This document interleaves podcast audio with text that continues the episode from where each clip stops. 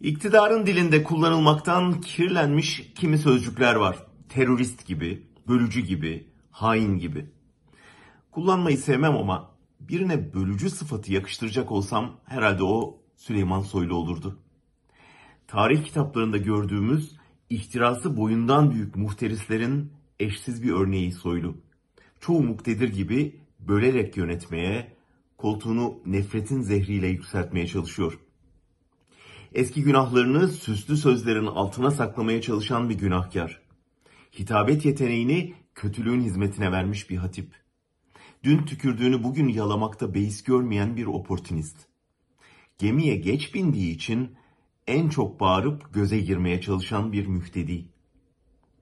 Öyle olmasa dün yolsuzluk paçalarından akıyor dediği Erdoğan'ın paçasında çalışır mıydı? Öyle olmasa mafyaya hizmet ettiğini unutturmak için mafyayla mücadele masalları anlatır mıydı? Kürt bölgesinde halkın neredeyse tamamının oyunu almış bir partinin vekillerine Kürtler sizden nefret ediyor diye avazlanır mıydı? Bütçe taktiğini şöyle kurgulamıştı Soylu.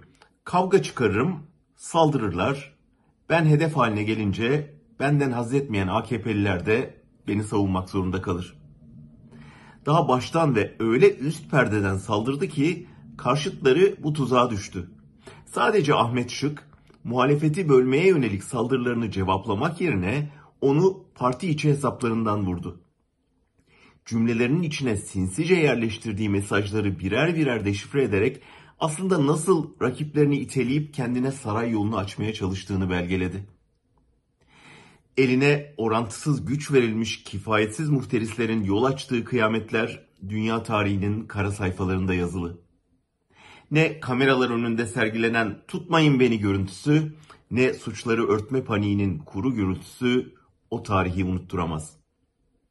Soylu Erdoğan'dan sonra siyaset yapmayacağım diyor ya. Doğru söylüyor. Erdoğan'dan sonra suçlarının bedelini ödüyor olacak.